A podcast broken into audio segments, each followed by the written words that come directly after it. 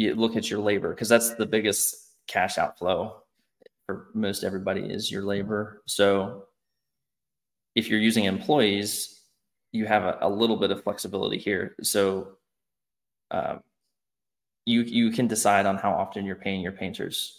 You know, you can pay them weekly, you can pay them bi-weekly, you can pay them monthly. And so that does matter. Obviously, it matters to the, the painters themselves. Like, they want to get paid as, as frequently as possible. Mm-hmm. Uh, ideally, they'd probably say every day, but um, you're obviously not going to do that. And for the business owner, the ideal situation is to pay them as less frequently as possible, because the longer you get to hold on to your cash, the better. So this is the whole struggle here. You're trying to get cash quickly and then hold on to your cash as long as you can. So, you know, a lot of folks, especially starting out, are asking, how frequently should I run payroll? Always err towards the side of less frequent, uh, especially when you're starting out. Welcome to the Painter Growth Podcast, where we help you scale your painting company in record time. Join us as we explore sales, marketing, hiring, finances, leadership, and more, everything that you need to know to scale and grow your painting business. I hope you enjoy and subscribe. What's up, everybody? Thanks for tuning in to the Painter Growth Podcast. I have a uh, guest I'm very excited about today, uh, Mister Daniel Honan, uh, founder and C E O of Bookkeeping for Painters. Uh, but they don't just do bookkeeping, right? That's they do a lot of other uh, financial support for uh, painting businesses. So, uh, Daniel, stoked to have you. Hey, thanks for having me, Mike. I really appreciate it. Excited to uh, to discuss improving painting businesses. Absolutely. So, I mean, let's let's start out um, with a little bit, little bit about you. How did you get into the painting industry? So I started out working for my dad on the job site when I was fifteen. So I was just a painter, and I worked during the summers throughout high school, then went to college. I did the College Works Painting internship, where during my freshman year, I ran a had a few crews, did the sales and the marketing and the production management, and, and did, you know, fifty K during a, a basically a summer, and did that for College Works Painting. And then after high or I'm sorry, after college, uh, I, I got a degree in accounting, and I did some military stuff. Um, it was in military intelligence, did some deployments. And then at some point a little bit later, I ended up starting another painting business with uh, a, a buddy of mine who was in a, a former uh, a veteran that was coming out of the National Guard. And so I helped him basically set up the business, and I kind of ran, I owned it and he ran it. So he was like the production and salesperson, and I just kind of uh, provided the systems and the uh, the guidance for him to kind of to run the business. Um, I started Bookkeeping for Painters back in two thousand sixteen.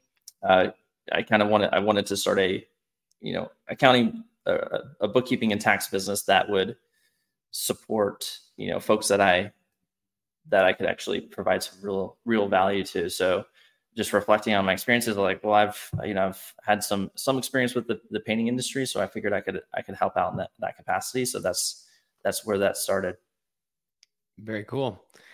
And uh, it's it's interesting now that you work really behind the scenes with painting contractors. So you see the painting business and people's businesses in a very different light to what the average person looking in towards a painting business or any business would see. Um, and with this, you know, chat today, I want to really focus on like the lessons that that we can help people learn, and and hopefully some actionable things that they can do to improve their businesses. But if you could, I know this might be a hard question, but like, if you could just like break down, excuse me, if you could like break down, you know, the top lessons that you've learned now working with, you know, hundreds of painting contractors, looking at their books, like what are some of the lessons that you've learned and things that you've noticed along the way? It's a good question. Also, it's a, it's a hard one. So I would say it probably, you could probably break it down into the type of painting business owner and where they are in the stage of their painting business. So starting with the folks that are between zero and let's just say five hundred K you know, they, they have a certain set of problems that are, is different than someone that's between five hundred K and one million and one million and above, et cetera. So I'd say let's, if we just start with zero to five hundred, it's usually from a financial perspective, just kind of the basics, knowing your co- compliance for taxes, just knowing kind of the basics. How, what do you need to do to make sure you're, you're not going to get in trouble with the I R S? And and then two, just kind of the basic numbers of what should you be making your painting business, painting business based off of the roles you play in it. So what, what should you kind of expect um, in terms of compensation to yourself, uh, so that you can evaluate whether you're doing well or not. Um, so, and then on the processes side, when you're starting out, probably just having your bookkeeping system set up and making sure you're compliant, but also getting data out of your bookkeeping so that you can actually make decisions instead of, you know, just kind of looking at your bank account to see if you have enough money to, to make the next purchase. So that's, that's what I would say for, for the folks starting out. And then it, as, as they grow, those, those problems change, and, and, uh, we can definitely talk about that, but yeah. Yeah. I think we should have a little section today where we talk about the zero to five hundred, the five hundred to a million, and the million plus, and the various problems and challenges that they have. Let's start on that first one, the zero to five hundred. Now, you said something interesting. It's not just about having the data and having the information, but it's about looking at it, analyzing it, and making decisions based off of it.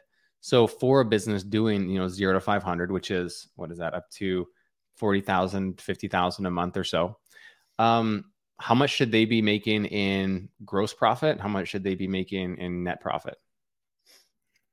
Yeah. So the kind of industry standard, or the average, if you, if you go pull benchmark data on the painting industry, and this is also shown in our internal benchmarking, it's pretty much forty percent gross profit is the average. So that's a good, just, and just to define gross profit is basically what you're charging your customer customer minus whatever your, whatever it costs you to deliver the, the service. So that would paint be labor. labor.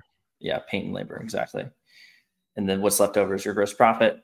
And then as a percentage, you just divide that by your, whatever you charge the customer. So forty percent is the kind of industry, or the, uh, the average that we see uh, for all revenue level, levels really.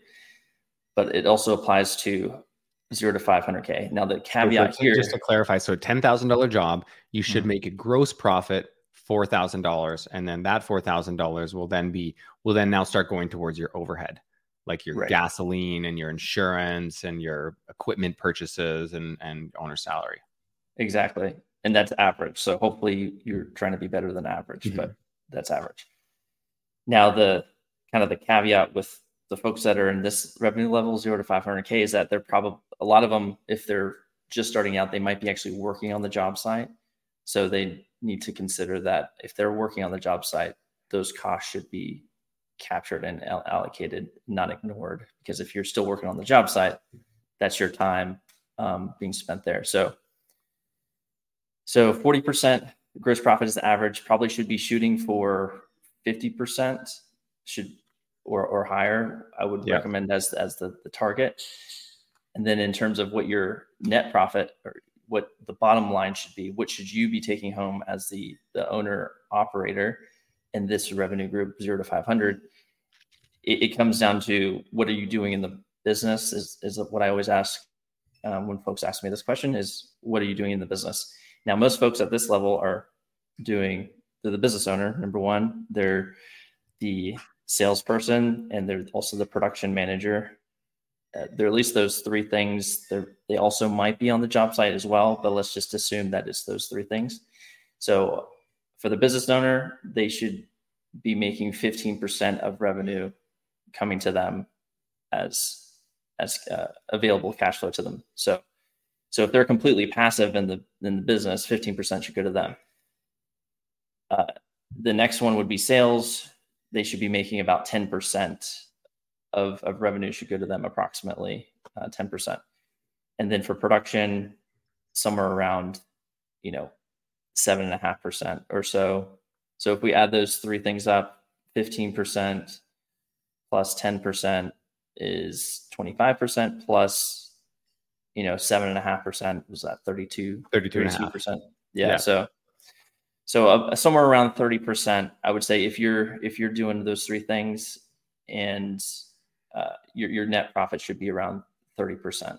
Okay. So just to, to go raw numbers for someone, if someone is producing thirty thousand dollars per month and they're doing all of it, they're the owner, obviously they're doing all of their own sales and they're their own production manager, uh, thirty-two point five percent is nine thousand seven hundred dollars. So ten thousand bucks. So you're saying that if a if a business is doing thirty thousand a month, all else being equal, and the owner's doing all three of those things, they should be making about ten thousand a month. Right. Okay. What if they're not? Like they're at this situation, but they're just not making that much money. What do you think they could do to figure out where the money's going? The first step would be to look at your gross profit. That's usually a, a big lever to increase your overall profitability is, is to improve your gross profit. So if you're not hitting forty percent gross profit, at least that would be the first thing to focus on is evaluate your, and there's two ways to increase gross profit. You can either increase your prices or you can become more efficient on the job site or have your crews be more efficient on the job site. So increasing your pricing, you would need to look at your, uh, how you're charging your customers. Uh, production rates are used, or the industry standard. You look at using production rates to generate your your price for your customers. And then the other thing that you look at is your efficiency on the job site. So are your crews, if you're using employees, let's say, are your crews um, efficiently knocking out these jobs and completing the jobs within the budgeted hours that you give them, um, and, and being efficient with, with the materials and, and the labor. So, so increasing prices in terms of charge rate and uh, your hourly production rate, or decreasing costs, right? Either being more efficient with the paint or um, helping your painters be more productive and complete the jobs faster, or move to like a, a fixed piece rate system with your painters or subs. Right, exactly. Okay. Um, so that's that's one way to to work towards that net profit. What if they're, I mean, how do they, how do they, how, how should someone track their, um, their gross profit on each job? How do, like, say you finish the month and, you know, we got all this money coming in, we got all this money coming out. How do we actually, what do we do, you know, action, what actions can we take to figure out what our gross margins are? Right. So the first, the first basic way would just be to track it on the overall picture. Your revenue minus your direct costs equals your gross profit, just overall, having your, which is on your profit and loss report. So you could look at it overall, uh, which might be enough. If if you're doing well above forty percent, that might be enough.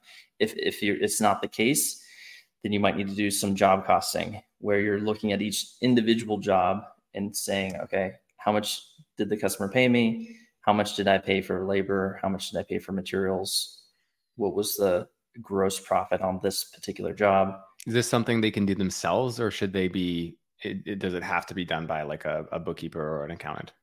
Oh yeah, you could do it yourself, or you could have someone else do it. Absolutely, either way. It um, there's obviously more, you know, there's different. You could either way. If, from my perspective, whatever way gets you the information uh, that's accurate and timely. So, and so you, you would you could do your job costing that way. Uh, um, and there's C R Ms that can help you do this, or you can do it in QuickBooks Online. So there's there's a, mil- a million different ways to, to you know, to slice it that way. Yeah. Okay. So you can use a tool like QuickBooks Online. You can use spreadsheets. Um, so now let's go one step forward. So the painter who is having a forty to fifty percent gross margin, but they still feel like they're not making any money. Do you ever run into that? Yeah, absolutely. So first, you, so if your profit's not where it is, look at your gross profit. That's step one. Step two, if your gross profit is good, you know, if it's over forty percent, fifty percent, then you want to look at your overhead costs. So how much are you paying for your marketing, insurance, all the other things that aren't associated directly with the job? So generally you would want to you know, develop a budget for these types of costs. How much money, and you basically ask yourself, how much, what do I need to run my business? What are the bare, the bare essentials of what I need? I need insurance. I need to pay for marketing to get jobs. That, and then, and the marketing should is generally between five and ten percent of, of total revenue, just kind of as a guideline. You should be getting around ten X R O I. Okay. So that's, that's a variable cost, but uh, so that's just something to know that will be in your overhead cost, but it's, it's a variable cost. And then, but the other things like insurance, how much you're paying for your accounting, bookkeeping services, the, uh, um, you know, auto expenses, all those other things, you can pretty much, you know, budget those out. And yeah, they shouldn't change much. If you do fifty thousand right. a month or a hundred thousand per month, unless you're adding more crews, like you should be more or less the same amount of gasoline, but more or less the same amount of insurance, right? Those, those, and that's why they call them fixed costs. Right. Yeah. Your, your C R M, your, your software costs, all those things. It's yeah. pretty much, so you should be able to develop a budget and say, okay, I need, this is how much money I have to spend on these types of overhead costs. And I, you should be able to pretty much lock those in. So if, if your gross profit is high, um, but you're still not making as much as you think you should, take a, take a look at your overhead costs and, and do a, do some budgeting. If you're still not seeing an increase in cash or as much cash in the, because usually folks are looking at how much cash can they take out of the business. Um, if you're still not seeing as much cash as you think you would be, I would look at your your collection process, because maybe, and this depends on how you're tracking your, your income, your top line income, but some folks, you know, they'll invoice their customer uh, and, and send an invoice to them, say, hey, we finished your project. You owe me five thousand dollars. But the, the customer, you know, might not pay it right away. They might wait a few weeks, or maybe that they don't pay it. So that would be the next thing I'd look at is like, are you actually collecting on the, on the work that you're, you're completing, because that's going to significantly impact, impact your cash flow. So, you know, collecting as quick as, as quick as you can from customers. And so this might be when you complete the job, but also going back to when you close the job, you want to make sure you're collecting the deposit and, and also abiding by your state law. California's a little, little strict on this, but most states you can pretty much charge whatever you want for your deposit. Uh, and we see folks charging deposits between twenty and fifty percent. Um, so getting that, that money uh, down will help cover your, your labor costs and, um, and maybe even help you pay for your next, for, for your marketing costs to get your next customer. So if you're, if you're, if your profit margins are, are looking good on your profit and loss, but you feel like you still don't have a lot of cash in, in the bank, I look at your, your collection process. And then how often are you collecting money from your customers? Are you doing it, taking a deposit? Are you doing a progress payment maybe for larger projects? And then are you quickly collecting after the job is done and, you know, not letting it just, you know, sit yeah. around. So there's, there's two concepts that you mentioned there. And I just want to call out the technical names of each of the concepts, because people might see them floating around and not really know what they mean. But uh, one is accounts receivable. How much money are you owed, and are you actually collecting on that?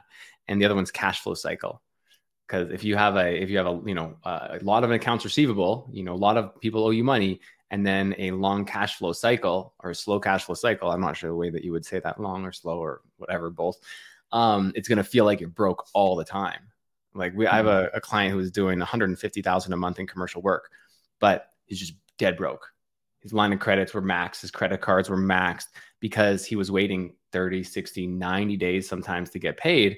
And some of the contractors he's working with, it would like maybe not even pay him the last check, or he'd have to like really chase and chase and chase them. But mm-hmm. what people don't understand is like, especially on commercial projects, every single check that comes in will immediately go out until the last one. The last check is the one that you get to keep.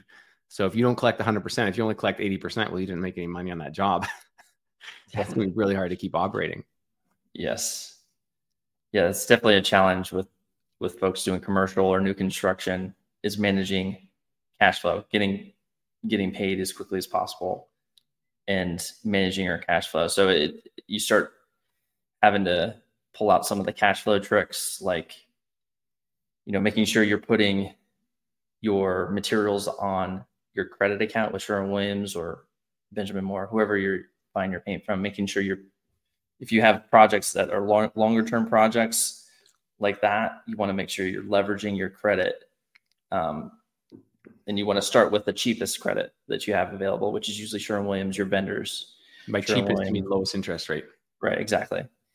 And and and so you you put it on credit, and, you, and those terms are pretty favorable. You can go thirty, sixty days without paying interest on those in, in a lot of cases.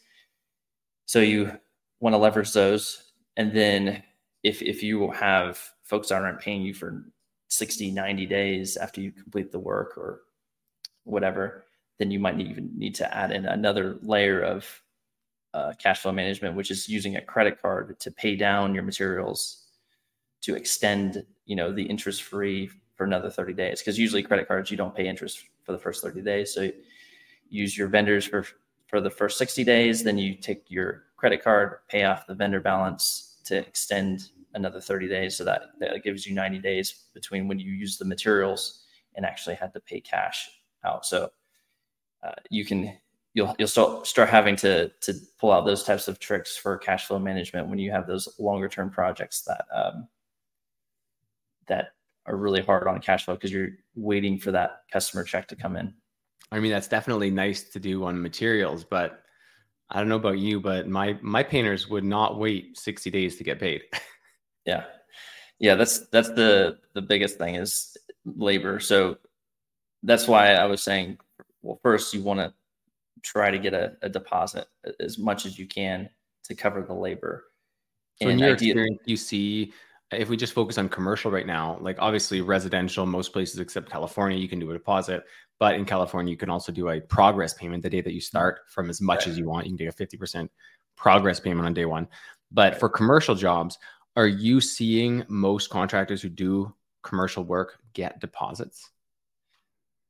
It's kind of, you know, some, some can't, some can, you know, it depends on what, what, what type of business or whoever you're working with, uh, or if you're working with a general contractor, you're usually you can't, uh, but it just depends on the situation. So, you know, if, if you have the opportunity to get a deposit, definitely take that opportunity. If you're, if you're not able to, you have to, you know, look at obviously lines of credit, but before we get to that, you're, you look at your labor, because that's the biggest cash outflow for most everybody is your labor. So if you're using employees, you have a, a little bit of flexibility here. So uh, you you can decide on how often you're paying your painters. You know, you can pay them weekly, you can pay them bi-weekly, you can pay them monthly. And so that does matter. Obviously, it matters to the, the painters themselves. Like they want to get paid as, as frequently as possible. Mm-hmm. Uh, ideally, they'd probably say every day, but um, you're obviously not going to do that. And for the business owner, the ideal situation is to pay them as less frequently as possible, because the longer you get to hold on to your cash, the better. So this is the whole struggle here. You're trying to get cash quickly and then hold on to your cash as long as you can. So, you know, a lot of folks, especially starting out, are asking how frequently should I run payroll? Always err towards the side of less frequent, uh, especially when you're starting out, because you can always make it more frequent. Your your your employees are not going to get upset with you for paying them more frequently.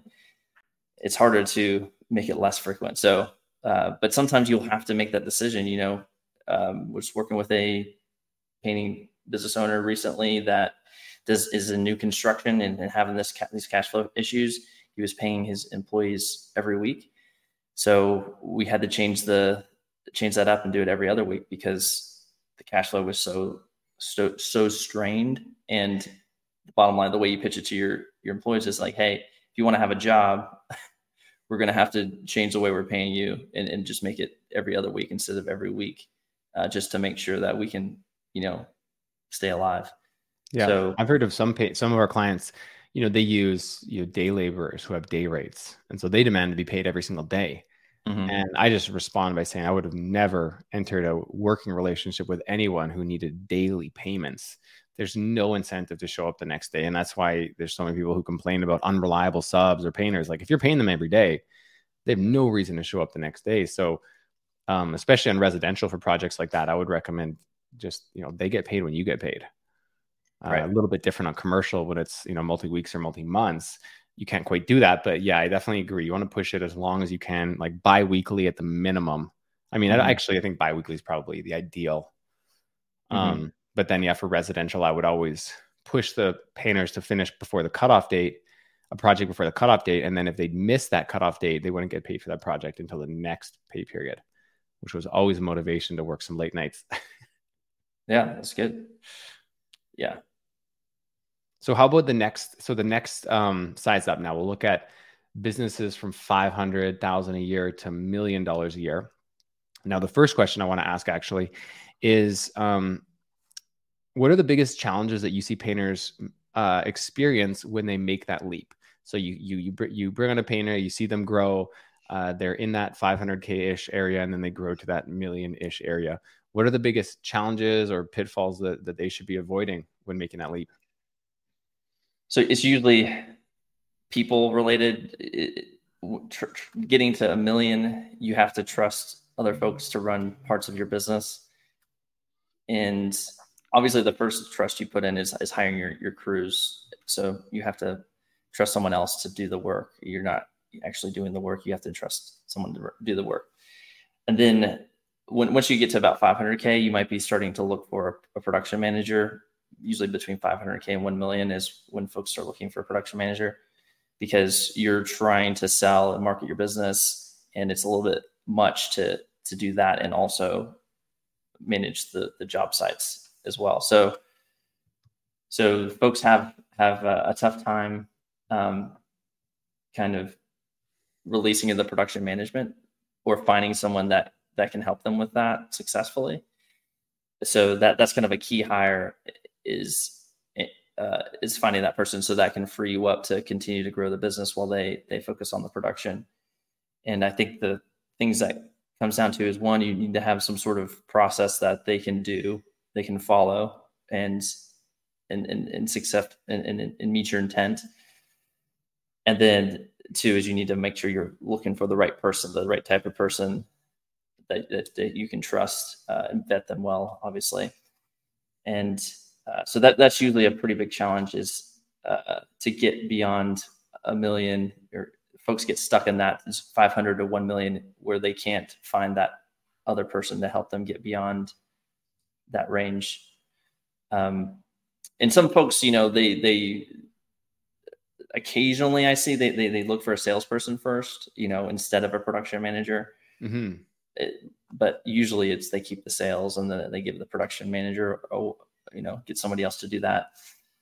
That's um, what I always recommend getting rid of first out of the two, yeah. Sales versus production.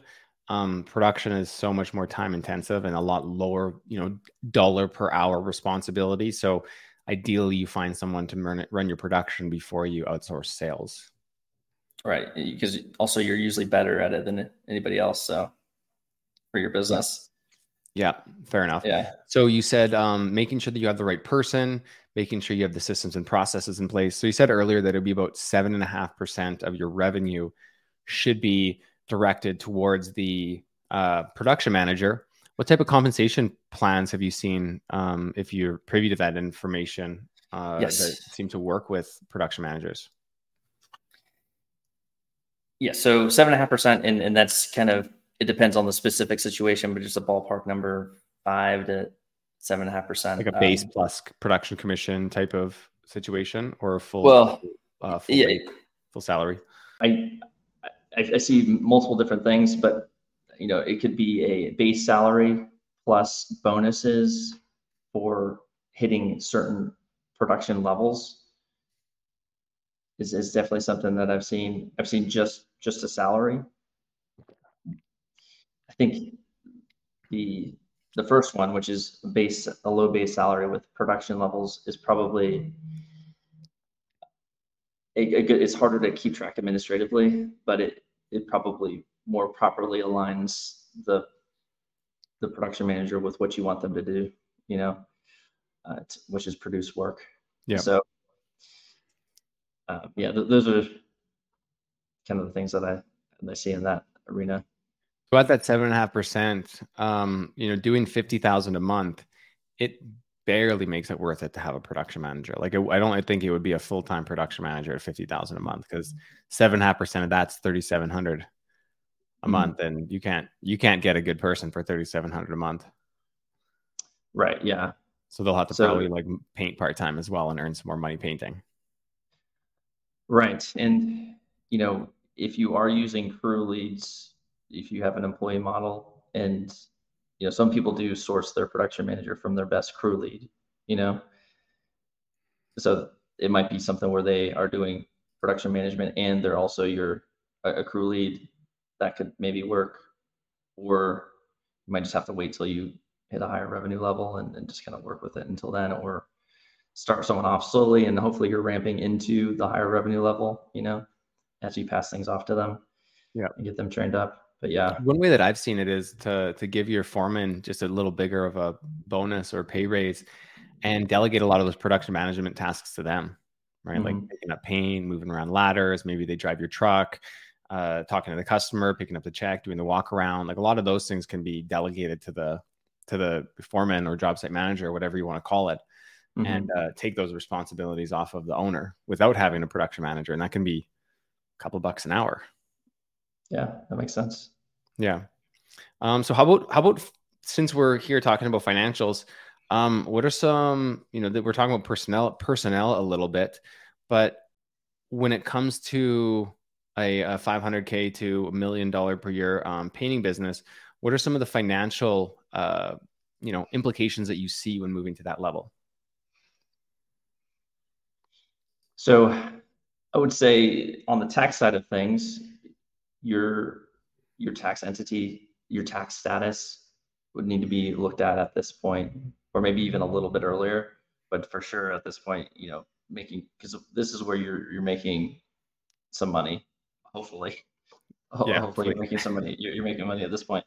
You know, when you're just starting out, my taxes are not such a big issue. Maybe just making sure you're compliant with filing your taxes and that sort of thing. But, you know, the actual amount of taxes you're paying is probably not too significant. But once you get to this area of five hundred K to one million, you're definitely probably having to pay a good chunk in taxes. So just looking at your, doing some basic tax planning, you know, looking at how you're being taxed. Um, and this, this is more for, I'm, I know U S taxes, I don't know Canadian taxes, but if you're a U S uh, painting company, you know, are you taxed as an S corp, or are you taxed on your personal tax return? If you are taxed as a, on your per personal tax return, then you're probably paying a lot of extra taxes that you don't need to be paying. So just having someone look over that side of your business is, you know, could save you tens of thousands of dollars pretty easily. So the, the difference is the ability to use retained earnings in your corporate structure and not have to declare all of your profit every single year and push yourself into the higher tax bracket.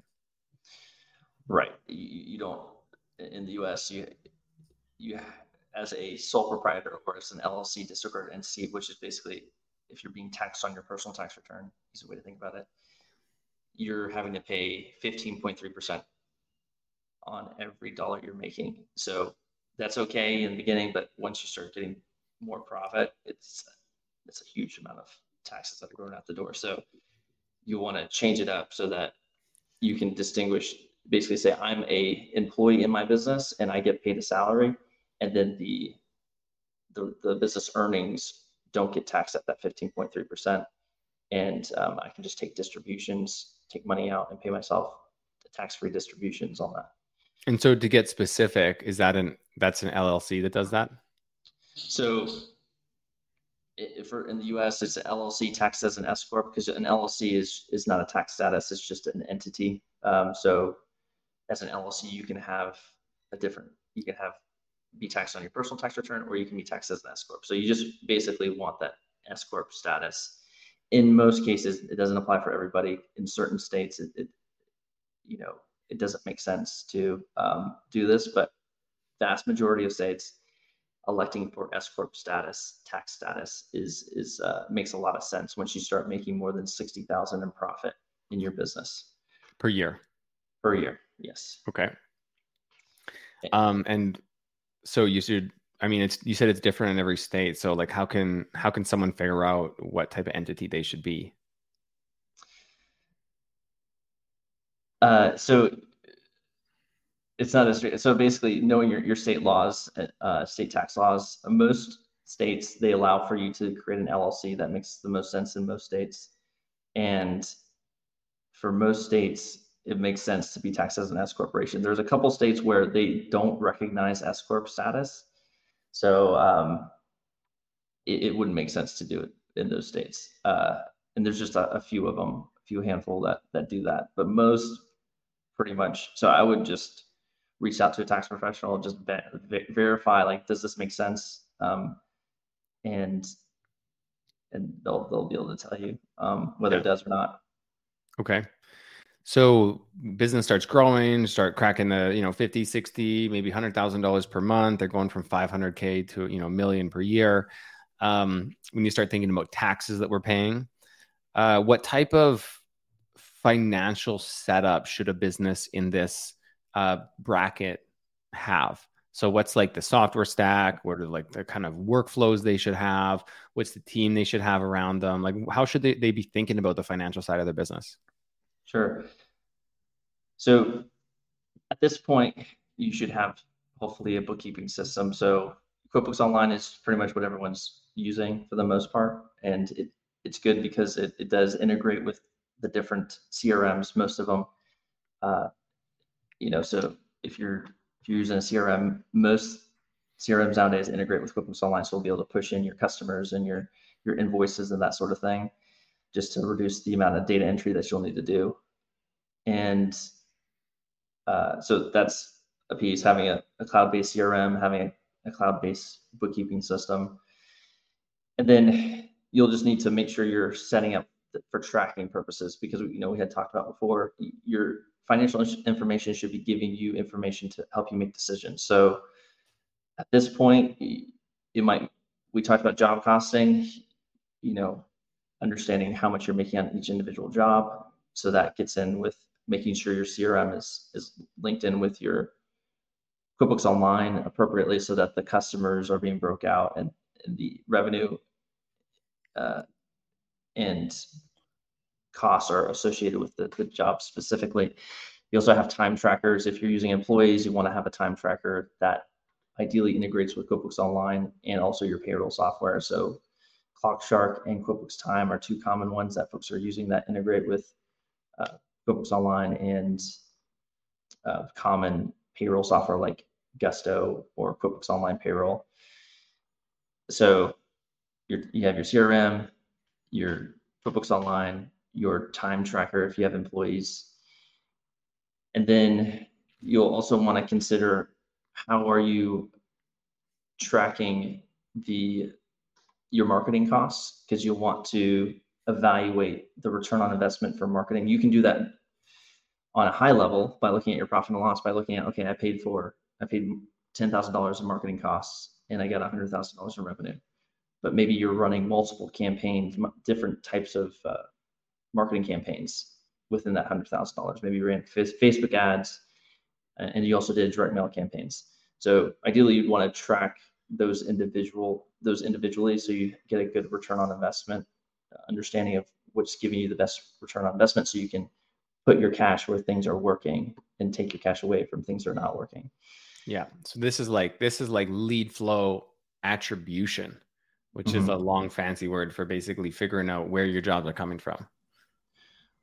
Yeah, exactly. So this starts making sense. You know, it probably doesn't really matter too much in the beginning, but once you start getting to, you're using multiple marketing campaigns and you're around getting close to a million or above a million, that starts to make sense to to track that and actually evaluate what's my marketing R O I for each individual marketing campaign, direct mm-hmm. mail, Facebook ads, et cetera. And so job costing, your app stack we talked about, and then marketing return on investment.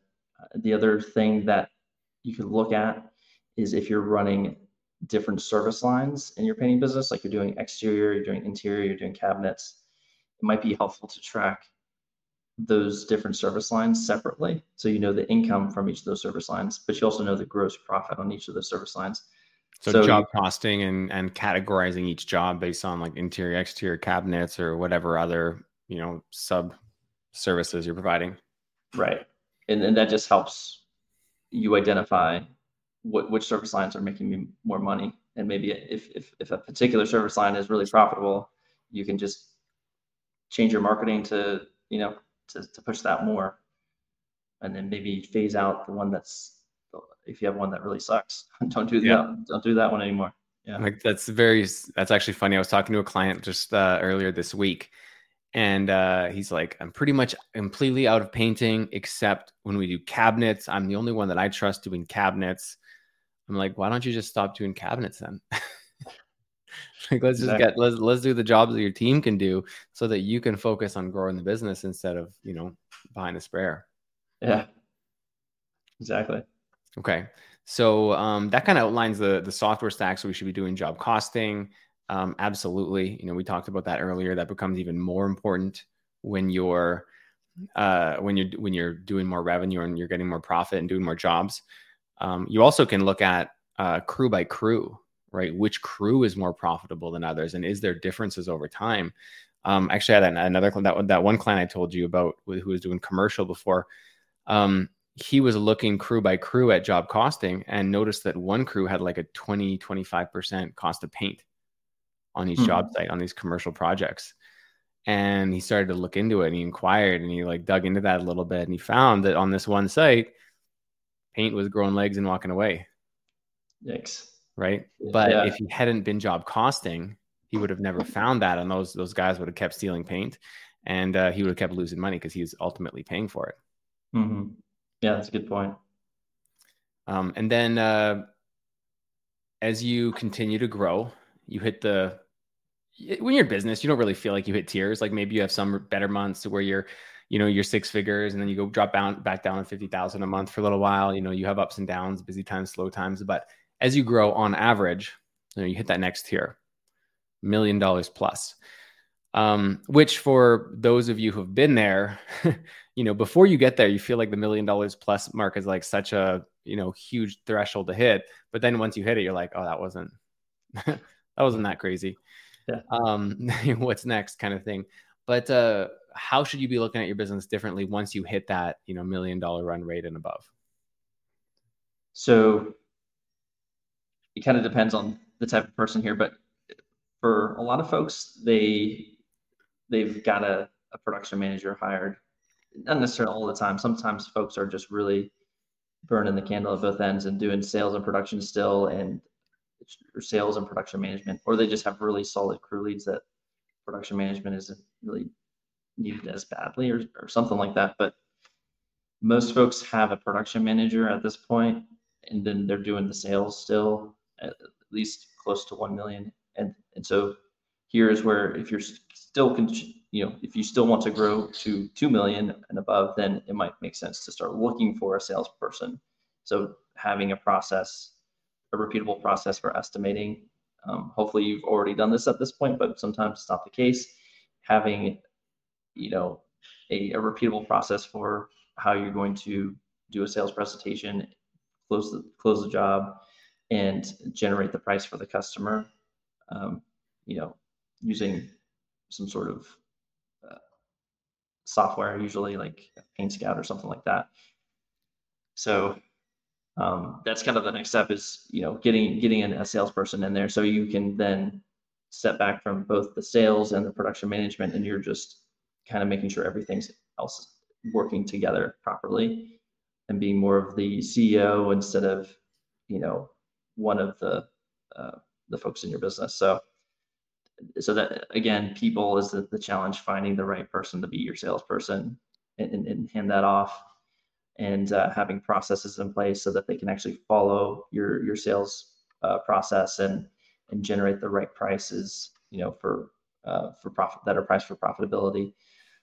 Um, so that's usually the next challenge. Um, at this so basically point. What you're saying is like continuing to find all the different things that you're doing as the owner operating in the business and uh, creating really strong and specific uh, processes and systems around them, and then delegating them and hiring the team to execute on those. Right. And and looking to keep making sure the margins are are staying intact. So hiring a salesperson usually gets paid a little bit more than a production manager. You know, we said five to seven and a half percent for a production manager. So a salesperson is like usually, you know, between five and ten percent of whatever they sell. And and you know, with usually this is commission, either fully commission or like a very low base salary with with commission. So uh, that's usually how they're paid. Um, and uh, and then it's just making sure your your margins are. So this, since your your roles are changing at this level, what you should be taking out as a as cash flow to yourself should change as well. So you're still the business owner. Uh, so you should still be getting that fifteen percent uh, of revenue should be going to you as the business owner, because you're still the business owner, but you're you're not doing production management any, anymore. You're not doing sales anymore. So you're maybe not doing thirty percent uh, in profitability because you have to pay those folks, but you're still running the business. So you're usually a C E O role is somewhere around five percent. So maybe your target could be about twenty percent, you know, the fifteen percent. Of as the business owner, than five percent as the C E O to kind of make sure things are working. So you should still be getting a, a cash flow owner of, of around twenty percent of, of revenue. I mean, if you think about that, even at one hundred thousand dollars a month, that's twenty thousand dollars in, in net profit. That's pretty good. Yeah. yeah, if you can if you can set up the systems like that. Um, one one thing that I've heard is that a, a uh, well, I can't remember exactly how it goes, but it's something like a, a good employee can't use a bad system. Like it's it's more important to have a good system, like a like an A plus system, than an A plus employee, because you can plug a B player into an A plus system, and then that person will become an A, right? But if you plug an A person into a C system, like you're going to bring that person down. Mm-hmm. So talk about um, creating those systems and the processes. How should someone go about? I know you're you're not you know the systems and processes guy, but I still would love to hear your input on. Um, how, how you would recommend going about creating those processes and systems so that people can delegate, like I said, an A plus system to a, a team member. Yeah, absolutely. We, like you said, we, we don't do, um, we do a little bit of, of this, um, when we help folks streamline and automate parts of their process.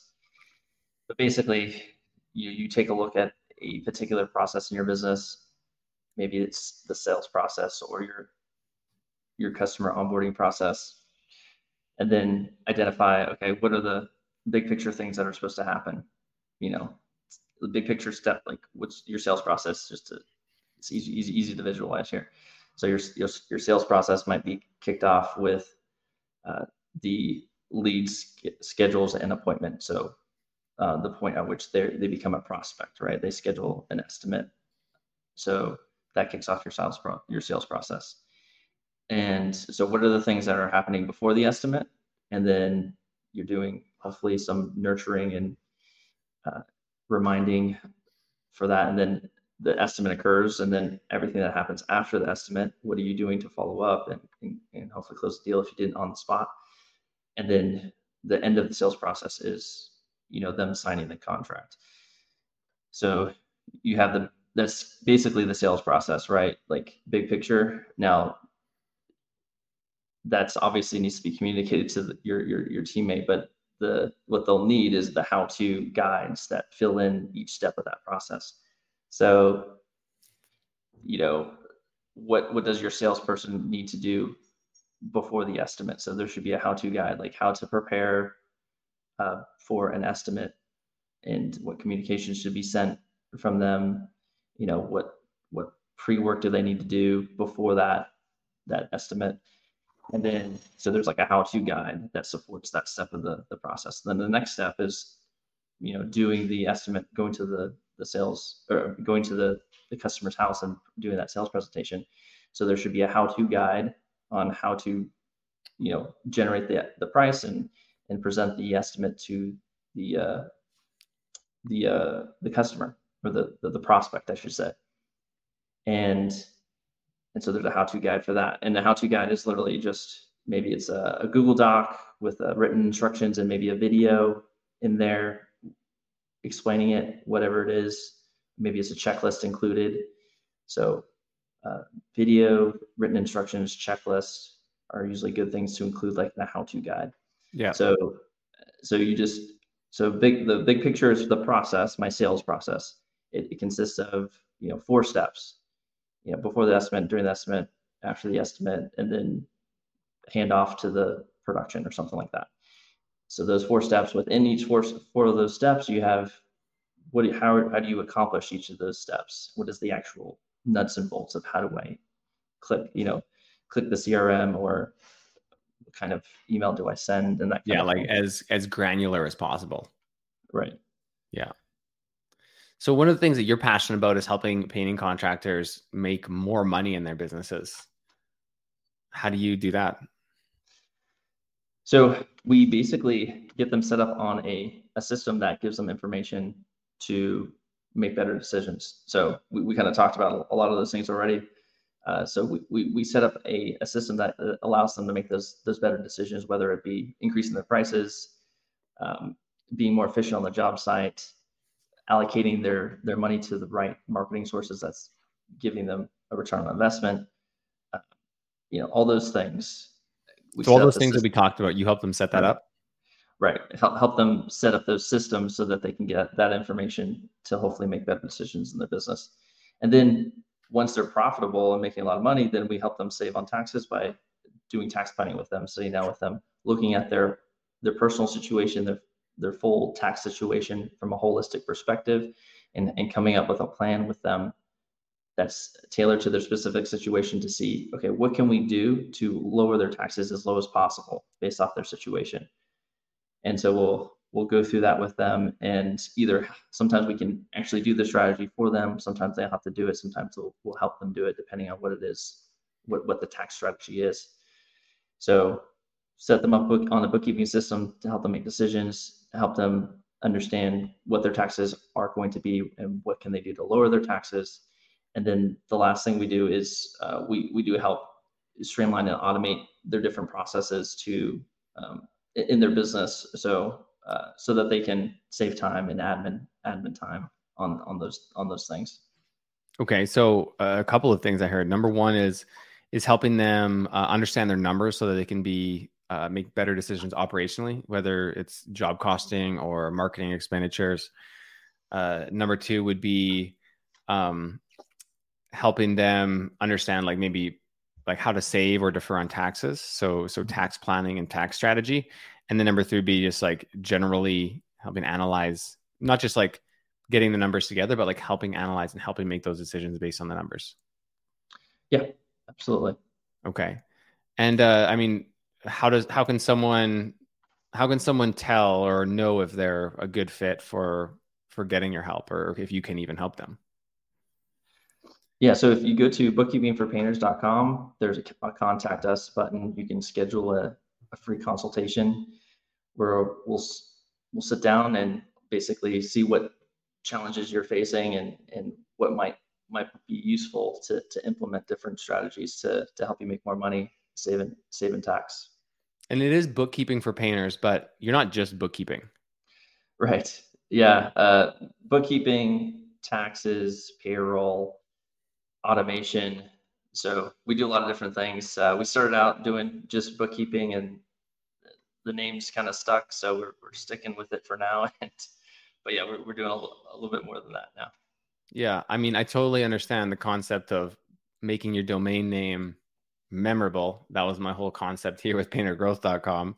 Yeah. So it's definitely a catchy name. It gets right to the point, tells you what you do. But yeah, definitely feels a little pigeonholy, but it is not. I mean, because you you guys do so much more than just bookkeeping. Yeah. Right. It's like full service financial uh, support. Oh. Yes. That's awesome. So if we would finish out, what it would be, I'm going to give you a really broad question. No, no wrong answers here. Um, what can a painter do today to be more profitable tomorrow?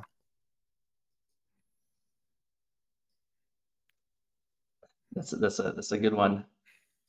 I mean, like the straightforward one would just be raise your, you know, increase the prices on everybody, and then you'll make more money tomorrow. Um, but maybe more to what you think you're asking is, from my perspective, is is knowing knowing your your business better, what's working, what's not working. So knowing your numbers and what they mean, so that you can, you know, make the changes you need to, to make to get yourself to the next level. So uh, that might be more than a two-day process, but you know, it could be done over definitely a couple of weeks or a few weeks of getting, if you know, depending on where you're starting, getting a grasp on what your numbers are, understanding where you stand now, and then what improvements can you make to get to, to the next level. Yeah. So understanding your numbers first, knowing where your bottlenecks are, and uh, when in doubt, uh, just raise your prices. Yeah, exactly. Sweet. Well, uh, thanks again, Daniel. Um, for everyone listening, that's bookkeeping for painters dot com. I believe you do free uh, consultation calls to see if customers are a good fit, see how much money you can save them either in taxes or just on operations. And uh, so definitely go there, um, do your free call, see if he can help you. And uh, yeah, thanks again, Daniel. That was uh, very informative, and I hope that the listeners got something out of it. I know I did. Awesome. I really appreciate it, Mike. Okay. Thanks, man. See ya. All right. Bye. Thanks for listening to the Painter Growth Podcast. If you want to grow your painting business, go to w w w dot painter growth dot com or click on the top link in the description. Talk soon.